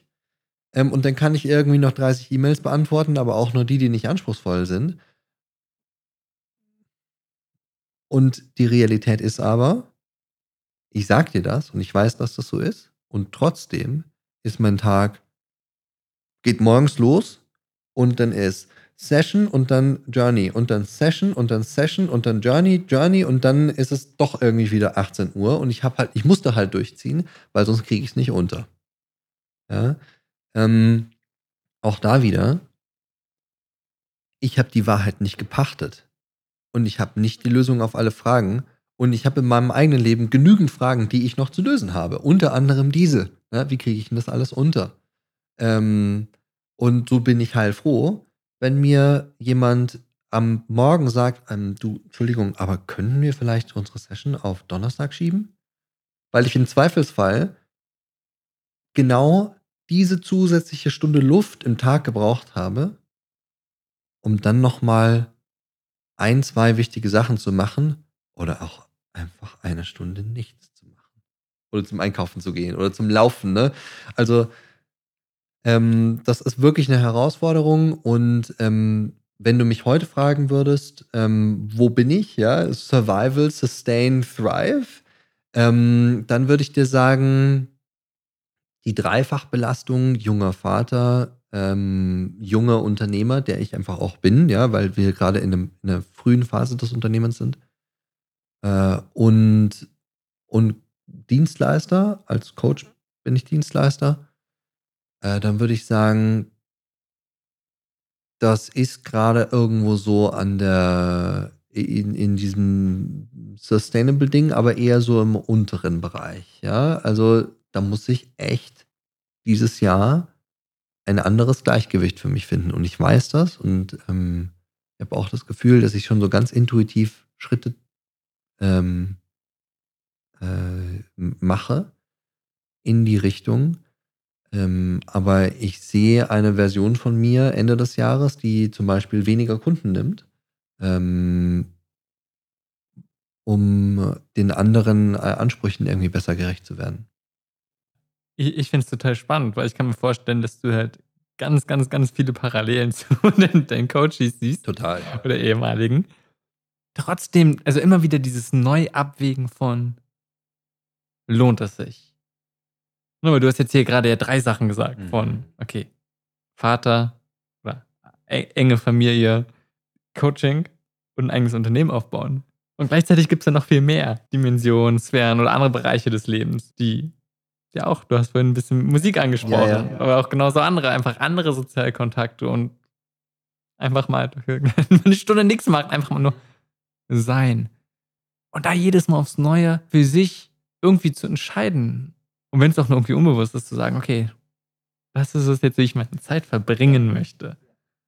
Ja, verdammt schwer. Ich habe die Erfahrung gemacht, dass aber auch ganz kleine äh, Taten oder ganz, wie soll ich das sagen, so ganz kleine Veränderungen in meinem Leben dann schon eine große Veränderung sozusagen für mein Lebensgefühl gebracht haben. Beispiel, ich habe in der, in der Zeit des Lockdowns gemerkt, boah, irgendwie so, ich kenne wahnsinnig viele Leute und durch meinen Job komme ich auch mit wahnsinnig vielen Leuten in Kontakt. Die ganze Zeit. Physisch wie virtuell.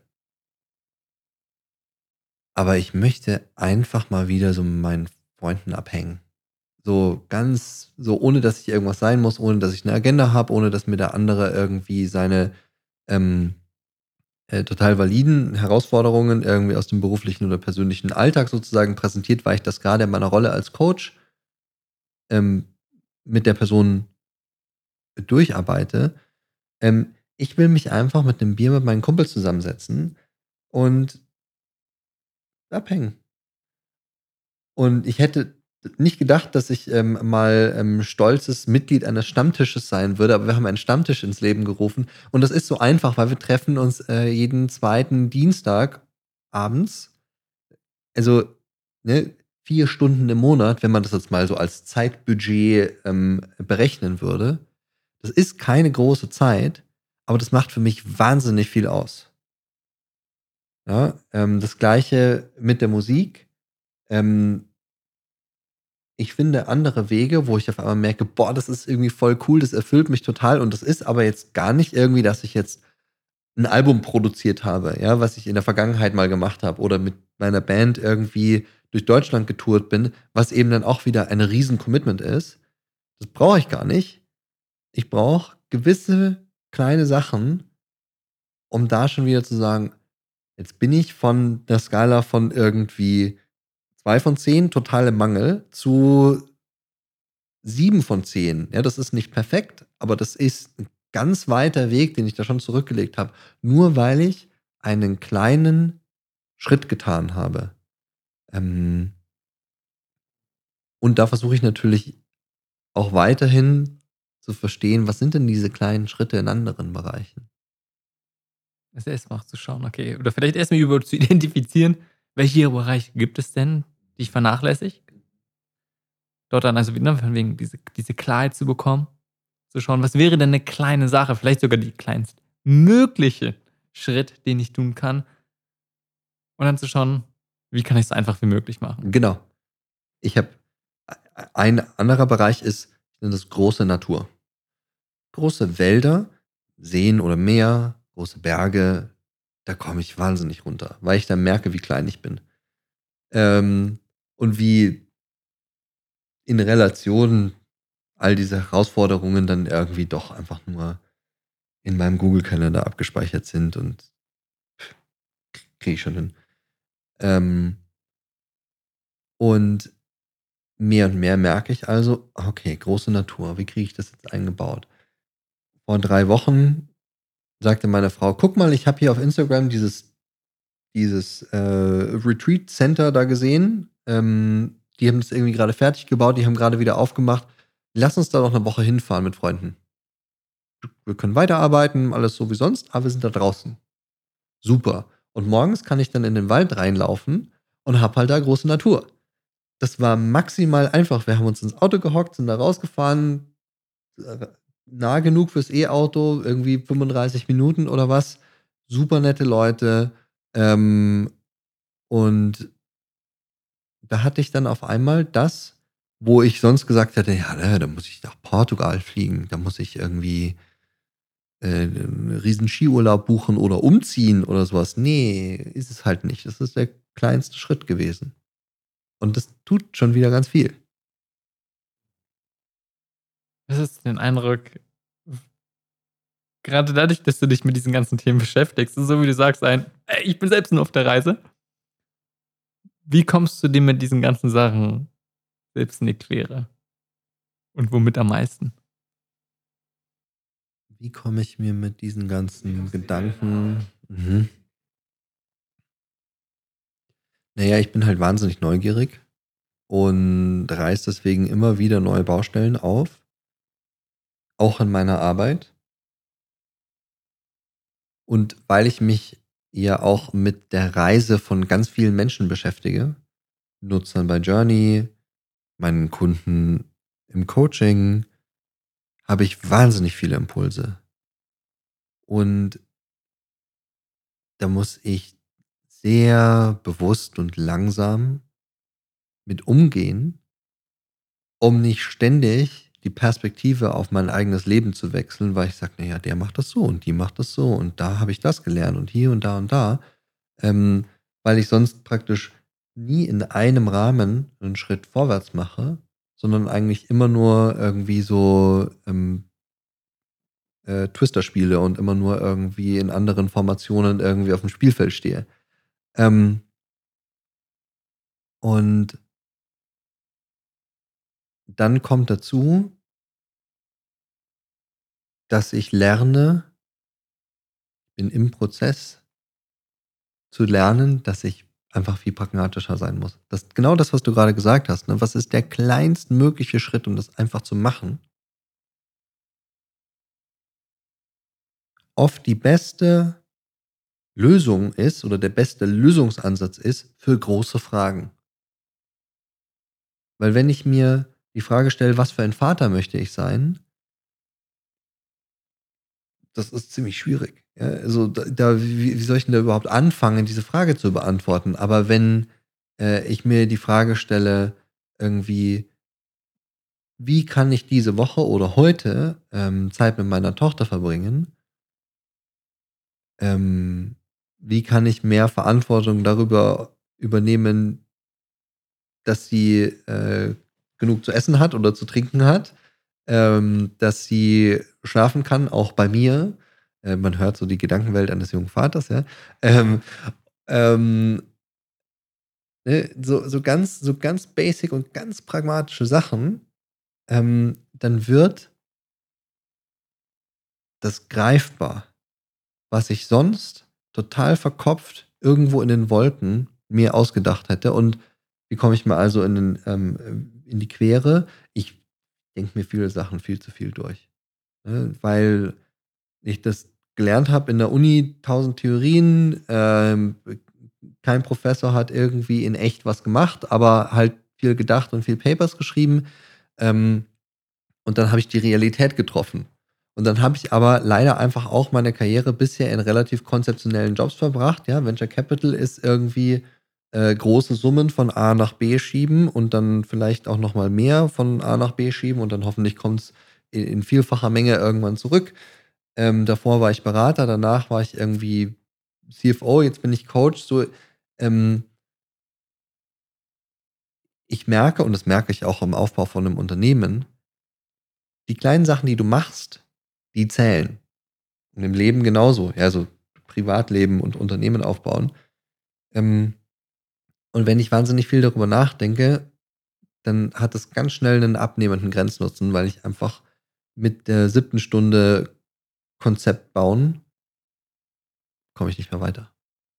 Da hätte ich lieber eine Stunde kurz mal was zusammengestellt und dann sechs Stunden lang schon geschaffen. Ja, also eine der, eine der Bereiche, wo ich glaube ich noch viel zu lernen habe ähm, und wo ich aber auch gerade großen Spaß habe, zu erkennen, wie viele Anwendungsbereiche diese, dieser Einblick, den ich für mich selbst in meinem Leben gerade gewinne, eigentlich hat. Thema Unternehmen aufbauen, Thema ähm, wie gestalte ich mein Privatleben? Ähm, Thema, wie trete ich in Beziehungen auf zu meiner Familie oder zu Freunden? Und dann sind wir wieder an dem Punkt, ne? Ich habe halt Spaß an dieser Reise. Ich mach das gerne. Das ist doch, wo du sagst, die, diese Reise macht dir Spaß. Was ja erstmal okay ist, wenn es immer wieder neue Sachen kommen, gehört ja irgendwie ja. schon dazu. Wie gehst du danach zu entscheiden, was du tust, was du nicht tust? Nein, weil, und auch, weil ich setze jetzt einfach mal voraus, dass es mehrere Sachen gibt, die dir Spaß machen. Weil es ist ja schon eine große Entscheidung von dieser Arbeit zum Beispiel mit Coaches ne, oder generell Coaching-Arbeit, die für sehr viele ja, sehr viele Coaches sagen, sie nehmen ganz viel mit raus. Und dann zu sagen, so was komplett anderes, ein eigenes Unternehmen aufbauen, wo, wo der Fund zum Beispiel gesagt hat, okay, dann musst du vielleicht weniger Kunden nehmen. Also, wonach entscheidest du, was du tust und was du nicht tust? Bauchgefühl. Bauchgefühl und hoffentlich nicht allzu sehr der, der Druck, irgendjemand sein zu müssen oder irgendwelche Erwartungen erfüllen zu müssen. Als ich begonnen habe, mein Coaching-Business aufzubauen, hatte ich die Frage, kriege ich eigentlich genügend Kunden? Mhm. Sehr schnell hat sich herausgestellt, das ist nicht so sehr das Thema, weil es so viele Unternehmerinnen und Unternehmer mit dieser Art von Herausforderung gibt und eher die Frage wird, mit wem will ich wirklich, wirklich arbeiten und wo kann ich meine beste Arbeit machen und nicht nur durchschnittlich. Was auch dazu führt, dass ich teilweise sage, so, jetzt ist die Zeit meiner besten Arbeit hier vorbei, jetzt lassen wir es mal sein. Wir haben jetzt vier Monate zusammengearbeitet. Lassen wir doch einfach mal sechs Monate Pause machen und dann gucken wir mal, ob wir nochmal wollen oder nicht. Gilt ja auch für die andere Seite, ne? Kostet Zeit, kostet Geld. Ich weiß, dass ich in meinem Bauchgefühl immer schon die Intuition habe, ist es gut, ist es nicht gut, macht mir das Spaß. Ich merke, E-Mails, die bei mir lange unbeantwortet liegen bleiben, sind Sachen, die mir nicht Spaß machen. Auch wenn ich mir dann im Kopf noch ausdenke, ach, das ist ein strategisch wertvoller Kunde oder das ist ähm, für Journey irgendwie eine super Opportunity, wenn ich dann nicht sofort draufspringe und sage, ja, da springe ich rein, geil, ich mach's möglich, ähm, dann ist es wahrscheinlich äh, unter dem Level, was das ist ein ganz, äh, ganz tolles Konzept, ähm, das Whole Body Yes von der Conscious Leadership Group, ähm, sozusagen, wo mein ganzer Körper sagt, da bin ich total dahinter. Ja, und es gibt einfach dieses Instrumentarium musste ich in mir selbst auch erst entwickeln. Situationen, Entscheidungen, wo ich merke, hey, da bin ich gerade nicht heiß drauf. Ja, irgendwie, da sage ich dann noch so, ah, das macht Sinn. Aber meistens, wenn ich sage, das macht Sinn, dann weiß ich schon, dass ich keinen Bock drauf habe und dass mein Kopf gerade, mein Bauch und mein Herz versucht zu überzeugen, weil es halt irgendwie wirtschaftlich oder wie auch immer äh, sinnvoll ist. Ähm, und so versuche ich zu entscheiden ähm, und nicht zu viel von meinem, von meinen äh, Ängsten natürlich auch. Ja, so verdiene ich genug Geld, ja, oder wie, wie wird das wohl nach außen hin aussehen, ähm, reinspielen zu lassen. Ich auch. Ich musste da sofort an Derek Silvers denken. Das ist ein Hell yeah or now. Ja, genau. Das ist genau dieses Konzept.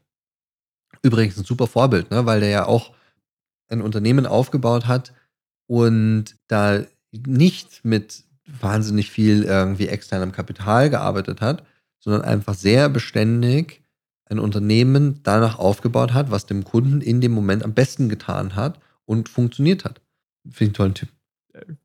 Bin voll bei dir. Ich glaube, kann man vieles dran lernen, weil auch dort wieder ne, zu, zu, diesem Thema dann irgendwann zu merken, auch ein, man baut was auf, am Anfang aus einer Passion entstanden Vielleicht sogar in dem Fall ja fast auszusehen bei ihm, ne, CD Baby.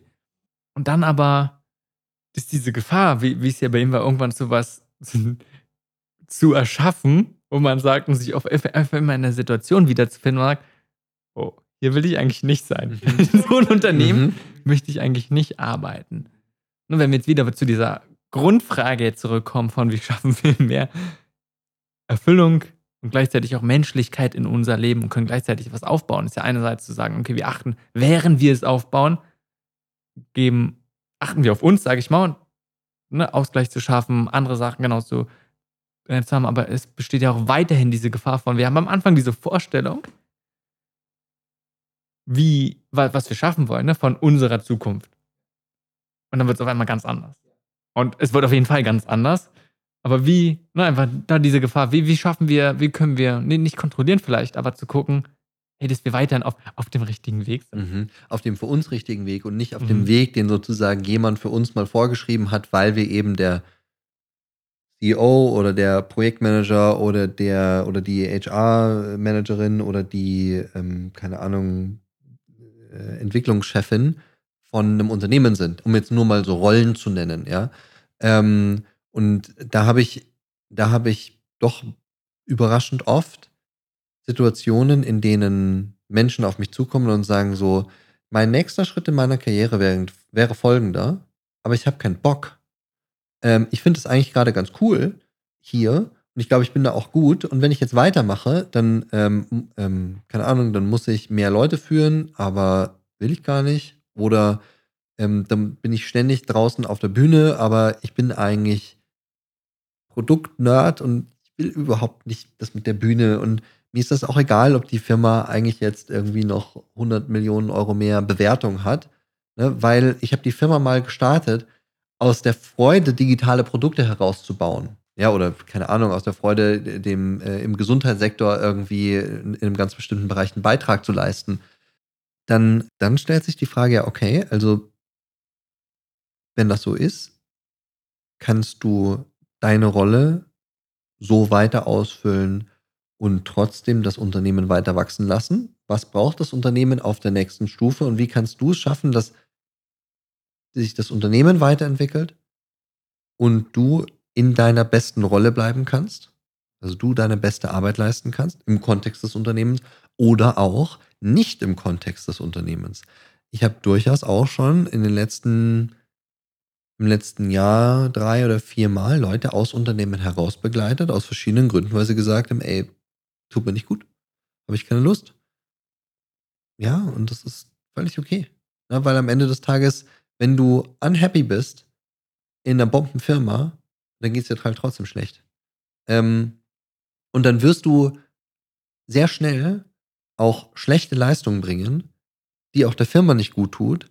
Und dann wird aus der Bombenfirma halt eine erstmal mittelprächtige und dann mediocre und dann halt nicht mehr so geilen Firma, ähm, weil du keinen Spaß mehr daran hast, das zu tun, was du tust. Ähm, und dann wäre es vielleicht die weise Wahl zu sagen, ich bringe jetzt jemanden rein, der vielleicht frischen Wind reinbringt, mehr Erfahrung oder andere Erfahrung, aber vor allem auch sagt, auf dieser nächsten Stufe tue ich meine beste Arbeit. Und du kannst dich wieder auf die Sachen konzentrieren, wo du deine beste Arbeit tust und da auch Bock drauf hast. Dann ist natürlich immer die Frage, wie kriegst du das mit dem Ego hin, wie kriegst du das mit dem finanziellen, den Anteilen, den Prozessen, den ähm, der Hierarchie und so weiter hin.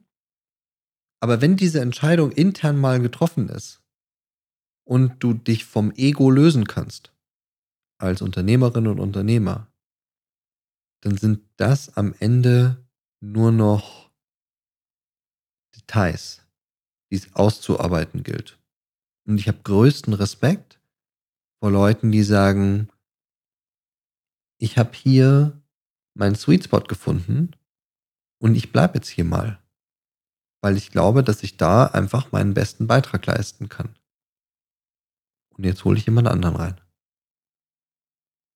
Ich finde es sehr interessant, aber dieses Hinterfragen zu muss ich wirklich immer weiter diesen Weg gehen?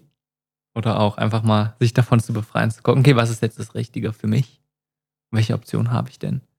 Ich finde interessant zu sagen, also äh, spannend, dass du gleich sagst, okay, dies muss ein Unternehmen, oder ich habe mich gerade, als du erzählst, gefragt, muss wirklich ein Unternehmen mal wieder auf diese nächste Stufe, muss ein Unternehmen wachsen. Ein ganz spannendes Buch dabei finde ich, wenn wir schon über Bücher und Personen sprechen, Small Giants. So, wo es genau darum geht, von, ich sag mal, Unternehmen, die Wachstum hinterfragen. Das ist ja nicht, dass man gegen Wachstum ist, aber zu hinterfragen, ist es nützlich? Und die sich sehr oft dazu entscheiden, glaubst du, das ist irgendwie auch in der Richtung dieser Untertitel, sich bewusst dafür zu unterscheiden, zu sagen, lieber für Großartigkeit, als einfach nur zu wachsen. Für groß. Das bringt natürlich das Geschäftsmodell oder System Venture Capital mit sich, dass du, wenn du eines von 23 Portfoliounternehmen eines großen Fonds bist, dann hat jemand viele Millionen auf dich gesetzt, damit du im Optimalfall Milliarden zurückbringst. Und weil du mit einer Ambition angetreten bist, genau das zu tun, völlig im Bewusstsein, der Investor ist sich mehr im Bewusstsein dessen, deswegen hat er 23 Wetten und du hast nur eine, ähm, aber in dem Bewusstsein, dass es ein hohes Risiko gibt, dass diese Firma irgendwo gegen die Wand fährt oder irgendwann ähm, der Motor stottert. Ja? Ähm, das heißt, das ist immer so ein bisschen, also bei vielen meiner Kunden ähm, ist das schon einprogrammiert ins System. Voll. Wobei wir wieder dabei sind, von Anfang an sich sehr gut zu überlegen, ob man diesen Weg gehen will und ob man dieses Geld nehmen will mit allem, was dazu gehört. Genau. Oder, oder wie man sich sozusagen mit seinen Investoren ein Übereinkommen schafft, um sicherzustellen, dass man das Unternehmen aufbauen kann, was man möchte und dass man das Kapital dazu maximal wertstiftend nutzt, aber eben nicht diese, diese Share-Kräfte, die das Kapital dann auch einfach entwickelt, dazu führen, also diese Kräfte dazu führen, dass das Unternehmen oder die Personen im Unternehmen Schaden nehmen. Und glaube, dass es dann doch in vielen Unternehmen immer ganz also es ist sinnvoll, sich die Frage zu stellen, was ist die nächste Stufe hier? Zum Beispiel, weil es, weil du dann vielleicht irgendwie eine andere Art von Profitabilität erreichen kannst und das ist die Art von Arbeit, die ich eben schon mache, so vom sehr persönlichen hin zum wirklich am Geschäftsmodell oder so am Finanzplan oder wie ist das Business aufgebaut, ja, organisatorisch, funktional, wirtschaftlich ähm, weil es eben dann doch nochmal einen nächsten Schritt gibt, zum Beispiel zu sagen, okay, ähm, wir sollten vielleicht noch einen Schritt weitergehen, weil dann sind wir deutlich profitabler und damit deutlich nachhaltiger. Und dann kann dieses Unternehmen wesentlich besser nach, nachhaltig langfristig bestehen.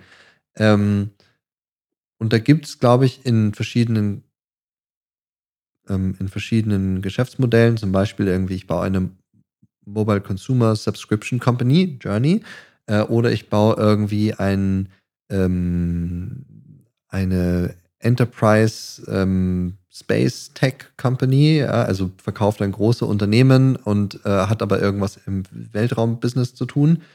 Ähm, da sind diese Sprünge ganz andere. Ja? Ähm, jemand, der irgendwie super komplexe ähm, Maschinen für äh, Raumfahrt baut, ähm, der wird wahrscheinlich länger in der Entwicklung des Produktes unterwegs sein, um dann irgendwann mal große Aufträge zu landen, die ihn dann an, in ein nachhaltiges ähm, Geschäftstreiben bringen, wohingegen so eine windige Consumer-App ähm, da eine ganz andere äh, Hürde reißen muss, um zu sagen, okay, also wir machen jetzt irgendwie, Journey macht Umsatz, ja. Äh, nicht viel, aber Journey macht eigentlich Umsatz.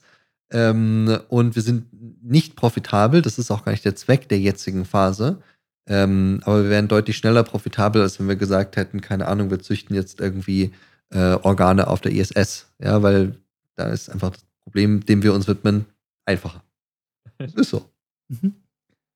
Wenn wir jetzt langsam zu Ende kommen, welche Herausforderungen sag ich mal, siehst du vor allem jetzt für die jetzige, für die nächste Zeit? Für dich persönlich, aber vor allem mit Bezug auf Journey. Also ich glaube ganz klar ist für mich persönlich, ich, ich muss ähm, in den nächsten Monaten gucken, wie Journey als Organisation und als Unternehmen wächst und wie ich mein Coaching dort einpasse, ja, ähm, damit weder die Firma noch das Coaching, aber viel weiter davor, ja, meine Familie und ich selbst nicht irgendwie dann Schaden davon nehme. Ähm, und das ist das Fundament, ne? Also meine Familie und ich selbst und dann muss ich gucken, irgendwie, wie, wie tue ich das, was ich tue. Ähm, das ist, glaube ich, die persönliche Herausforderung. Und dann konkret auf Journey bezogen, wie kriegen wir möglichst viele Nutzer zu uns, die unsere App benutzen und uns helfen, das beste Produkt für sie zu bauen. Weil wir sind einfach noch früh mit dem Produkt und wir brauchen wahnsinnig viele Leute, die uns sagen, als ich das aufgemacht habe, da wusste ich noch nicht, wo ich irgendwie hinklicken sollte. Oder ähm, ich fand es total cool, dass ich jetzt irgendwie meine Freunde mit einladen kann und ich kann gemeinsam jetzt irgendwie darüber äh, meine meinen Journeyplan, ja, also sozusagen meine Lebensziele in die Realität bringen und kann dazu irgendwie meine Schwester auch noch dazu holen, weil der ist das genauso wichtig und dann kann ich das irgendwie teilen, ja, meine Reise mit ihr teilen, wir können gemeinsam reisen. Ähm, was nur Beispiele sind von Sachen, die wir jeden Tag irgendwie hören. Ähm, und da ist, glaube ich, die, die größte Herausforderung eben, wie kann ich für Journey viele Menschen ansprechen und auch bestmöglich verstehen, wie ich sie ansprechen muss, damit sie sagen, ah ja, das ist super, das möchte ich mal ausprobieren. Deswegen natürlich auch der Aufruf. Journey.coach, J-R-N-Y.coach. Guckt euch das an, meldet euch bei uns. Ich freue mich total. So gut. Das ist, ich werde das auch nochmal in den Show Notes verlinken. Ich habe gesehen, auf der Webseite ist ja eher noch, ihr seid ja noch eine Art Beta-Phase. Ja. Das heißt, ist noch geschlossen, ist jetzt kein von wegen einfach App Store rangucken. Ähm, wir sind im App Store, wir sind bloß einfach auch aufgrund unserer beschränkten Kapazität möchten wir die Leute, die zu uns kommen, persönlich onboarden und möchten verstehen, wo kommst du her, damit wir dann verstehen, also was heißt, wo kommst du her, ne? Ähm, welcher Mensch bist du und ähm, wie schaust du auf, auf unser Produkt, damit wir verstehen, mit welcher Brille du unser Produkt anguckst, ähm, wenn dann dein Feedback zurückkommt und du sagst, das ist totaler Quatsch. Und wir dann schon wissen, so, ja, verstehen wir, weil das passt jetzt auch noch nicht so richtig für dich, ja. Oder wir sagen so, oh weia, wir dachten eigentlich, du bist unsere Kernzielgruppe und du sagst, das ist totaler Quatsch.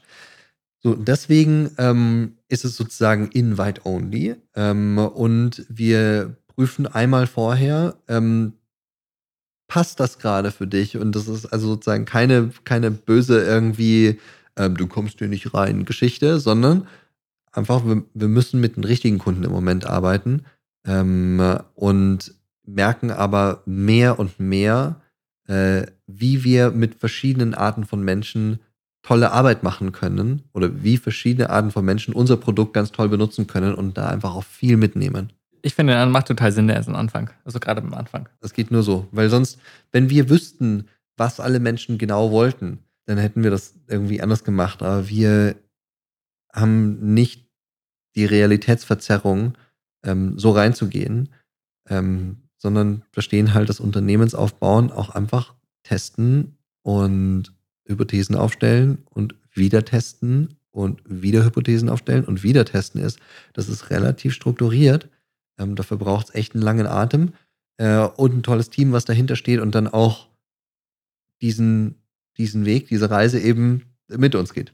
Wenn du sagst, du hast ja gerade gesagt, ne, du siehst du so als die großen Herausforderungen, auch gerade wieder, worauf wir eigentlich das ganze Gespräch sich durchgezogen hast, so ein bisschen so ein Fokus setzen, Balance finden, aber auch bewusst verschiedene Kompromisse setzen. Ja. Ne, Im eigenen Leben das andere zu sagen, okay, darauf fokussieren, die richtige Zielgruppe zu finden, beziehungsweise dann auch zu schauen, das Produkt so zu schaffen, dass es einfach zusammenpasst. Genau. Mit deren Herausforderungen. Lieber eine knackige Zielgruppe, wo es wahnsinnig viel Wert bringt, die dann total euphorisch sind und wo wir Leben verändern können, als irgendwie noch so ein Produkt zu haben, das irgendwie für alle funktioniert, aber nicht so richtig. Was sind deine größten Hoffnungen in dem Bezug? auf die, wenn man so bringt, ne, die nächsten Jahre, so drei bis fünf. Und es geht nicht darum zu sagen, so soll es sein und so wird es sein. Was sind deine größten Hoffnungen? Meine größten Hoffnungen sind, dass wir mit Journey eine nachhaltige Firma schaffen können, die in sich nachhaltig ist. Und ähm, das meine ich auf allen Dimensionen der Nachhaltigkeit. Ne, also genauso sehr irgendwie für den Planeten wie für, den, äh, ähm, für die Wirtschaftlichkeit. Ähm, und dann hängen natürlich auch ähm, Karrieren und, ähm, und Menschen an unserem Unternehmen, Kunden wie Investoren, potenziell wie, ähm, wie unsere Mitarbeiter vor allem, denen ich da auch ein Umfeld bieten möchte, wo sie sich selber irgendwie entwickeln können. Ich möchte, dass die Basis meines Familienlebens und meiner Selbst Self-Care ja, ähm, noch weiter wächst und noch besser wird, weil ich gemerkt habe, je besser ich da werde, desto besser und zwar in äh, hundertfachen besser trete ich dann auch wieder irgendwie im, im beruflichen auf. Und in der dritten Dimension Coaching, dass ich dort diesen explorativen Weg irgendwie fortsetzen kann. Dieses, ich habe hier Fragen, ich beantworte diese Fragen, dann kommen Kunden auf mich zu, die auch diese Fragen irgendwie beantworten wollen für sich. Dann beantworten wir diese Fragen gemeinsam und ich bin sozusagen der Facilitator als Coach, ja, für ihren Prozess. Und daraus entstehen wieder neue Fragen, die ich mit meinen Kunden beantworten kann. Und so sozusagen das ähm, Coaching ein Vehikel der, des persönlichen Wachstums, auch für mich. Ähm, Journey wird erwachsen ähm, und, ähm, und gleichzeitig wächst aber irgendwie auch mein, ähm, äh, mein Privatleben äh, und meine Familie, meine Frau, meine Tochter. Ähm, ja, ich glaube, da, da, das sind die, das sind die Pole, wo ich gerne, wo ich gerne weiterhin bauen möchte. Gut an. Gibt es noch irgendwie Punkte, die du, wo du sagst, die willst du nochmal hervorheben? Entweder die sind zu kurz gekommen oder wo du sagst, ein, das ist nochmal ein Thema, was du, was du gut reinpackt, was wir gar nicht angesprochen haben. Ich möchte unterstreichen, wie wichtig es ist, auf seine eigene Intuition zu hören. Dieses Thema Hell yeah, otherwise no, whole body yes sind nur Methoden, um zu sagen, wenn wir in unseren Körper reinhören und in unsere Intuition reinhören, dann haben wir schon wahnsinnig viel Weisheit in uns gespeichert und wir müssen uns nicht mehr so viel anlesen, antrainieren, andere Leute fragen. Ähm, die meisten Entscheidungen fallen uns dann sehr leicht. Und deswegen ist es so wichtig, sich damit auseinanderzusetzen, was bedeutet das eigentlich, wenn mir mein Körper oder meine Intuition was sagen möchte und was brauche ich, um darauf hören zu können. Wenn ich also nur von Termin zu Termin zu Termin zu Termin hetze und dann mir abends noch irgendwie ähm, einen Döner reinhaue und dann ins Bett fall, ähm, dann, dann wird es wahrscheinlich, dann werde ich wahrscheinlich nicht die nötige Kapazität und den Freiraum haben, um sagen zu können, ah, hier läuft gerade was schief. Ja, oder auch nur in Nuancen so, ich sollte hier irgendwie mein Team mal anders steuern oder ich sollte vielleicht ähm, mit meinem besten Freund mal wieder ein Bier trinken gehen, weil dem geht es irgendwie gerade nicht so gut. Ähm, und diese Reise zu sich selbst und zu seiner eigenen oder ihrer eigenen Intuition ähm, ist ein ist wahnsinnig erfüllend, wertvoll und so kleine Methoden wie Whole Body Yes, Hell Yeah, sonst nee, ähm, sind das nochmal so der, der, der, der runde Bogen. Das sind kleine pragmatische Werkzeuge, die man immer einfach einsetzen kann, um sich jetzt nicht in der großen Sinnfrage zu verirren, was ist Intuition und was ist die Reise zu mir selbst, sondern um es einfach zu machen. Und ich glaube, das ist so wichtig, einfach ins Tun zu kommen und in der Praxis zu denken und nicht irgendwelche großen Luftschlösser aufzubauen, zu denen man dann vielleicht eh nicht hinkommt. Oder gar nicht hinkommen möchte. Also einfach mal ein paar Sachen machen, nicht im Kopf bleiben. Deswegen auch ein bisschen mehr, also gerade Personen, die stark verkopft sind, einfach mehr auf die Intention achten. Gleichzeitig, das fand ich nochmal sehr spannend, diesen Punkt zu sagen.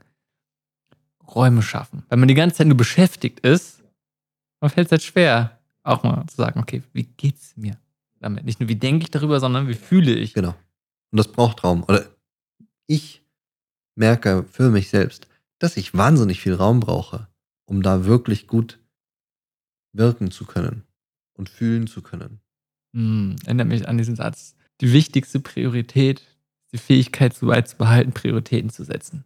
Einfach diese, auch dort wieder auf sich zu achten, zu sagen, man ist in der Lage überhaupt, sich wahrzunehmen. Total. Darauf haben wir Journey aufgebaut. Vielen Dank für den, für den Werbeslogan. Oh, gut.